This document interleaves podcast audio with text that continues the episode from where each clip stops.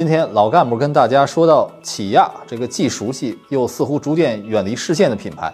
昨晚呢，起亚发布了中国新能源汽车战略，今年也成为了起亚正式进入中国电动汽车市场的元年。起亚全球 CEO 宋虎生、悦达集团董事长张乃文都参加了发布会，足见重视。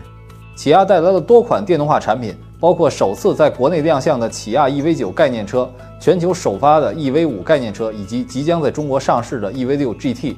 这是一款明星车型，曾斩获2022欧洲年度车型和2023北美年度车型两项殊荣，并且凭借3.5秒零百加速、800伏超高速充电系统的实力，成功入围2023年世界性能汽车的前三甲。EV6 GT 在国际上拿过很多大奖，是一款明星产品，包括国际上的口碑、充满未来感的设计以及800伏高压等方面，可以说是有备而来。这款车对于起亚未来的发展太重要了。但是呢，有很多外资品牌在海外市场卖得好的车型，在中国市场表现未必出色。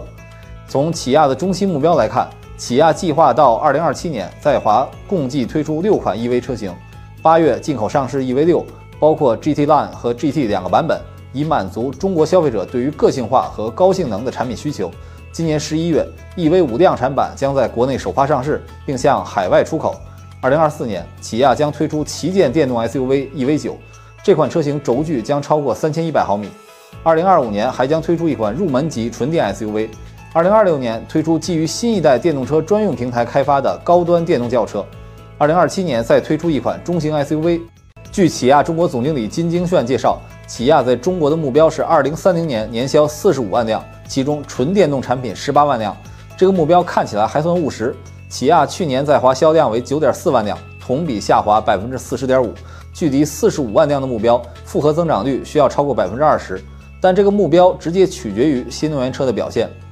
东风悦达起亚时代在中国的高峰是二零一六年，曾经取得了六十五万辆的销售业绩。那个阶段，凭借 K 系列轿车和跑系列 SUV，起亚的产品在设计、性能上都有鲜明的特色。之后呢，起亚在华销量就一路下滑。近年来，起亚推动了在中国的品牌换新，产品上摒弃了低端，向中高端推进。同时加强智能化升级，几款燃油车也可圈可点。如今合资企业普遍面临巨大的冲击，韩系车的份额已经少得可怜。可以说，自主品牌的崛起最直接就是革了韩系车的命。但是中国市场如此之大，应该容得下不同风格的产品，就看这几年能否扛得住，怎么扛。起亚和现代在全球层面都有不错的电动车产品。如今起亚先行一步，从现代起亚集团的角度来看，也是新的开始。二零二一年底。东风退出了与起亚的合资公司，如今起亚和悦达持股各百分之五十，但显然起亚占据了主导作用，这也是新合资时代值得关注的样板。去年，现代和起亚都分别为中国的合资公司增资，为韩系车在中国的发展注入了信心。北京现代也发布了二零二五向新计划，并将在中国市场导入艾尼克产品。起亚方面仍然认为中国是最重要的市场，但中国市场还需要韩系车吗？未来几年，现代和起亚的新能源产品的表现，对于韩系车在中国的前景至关重要。你还相信韩系车的实力吗？欢迎留言。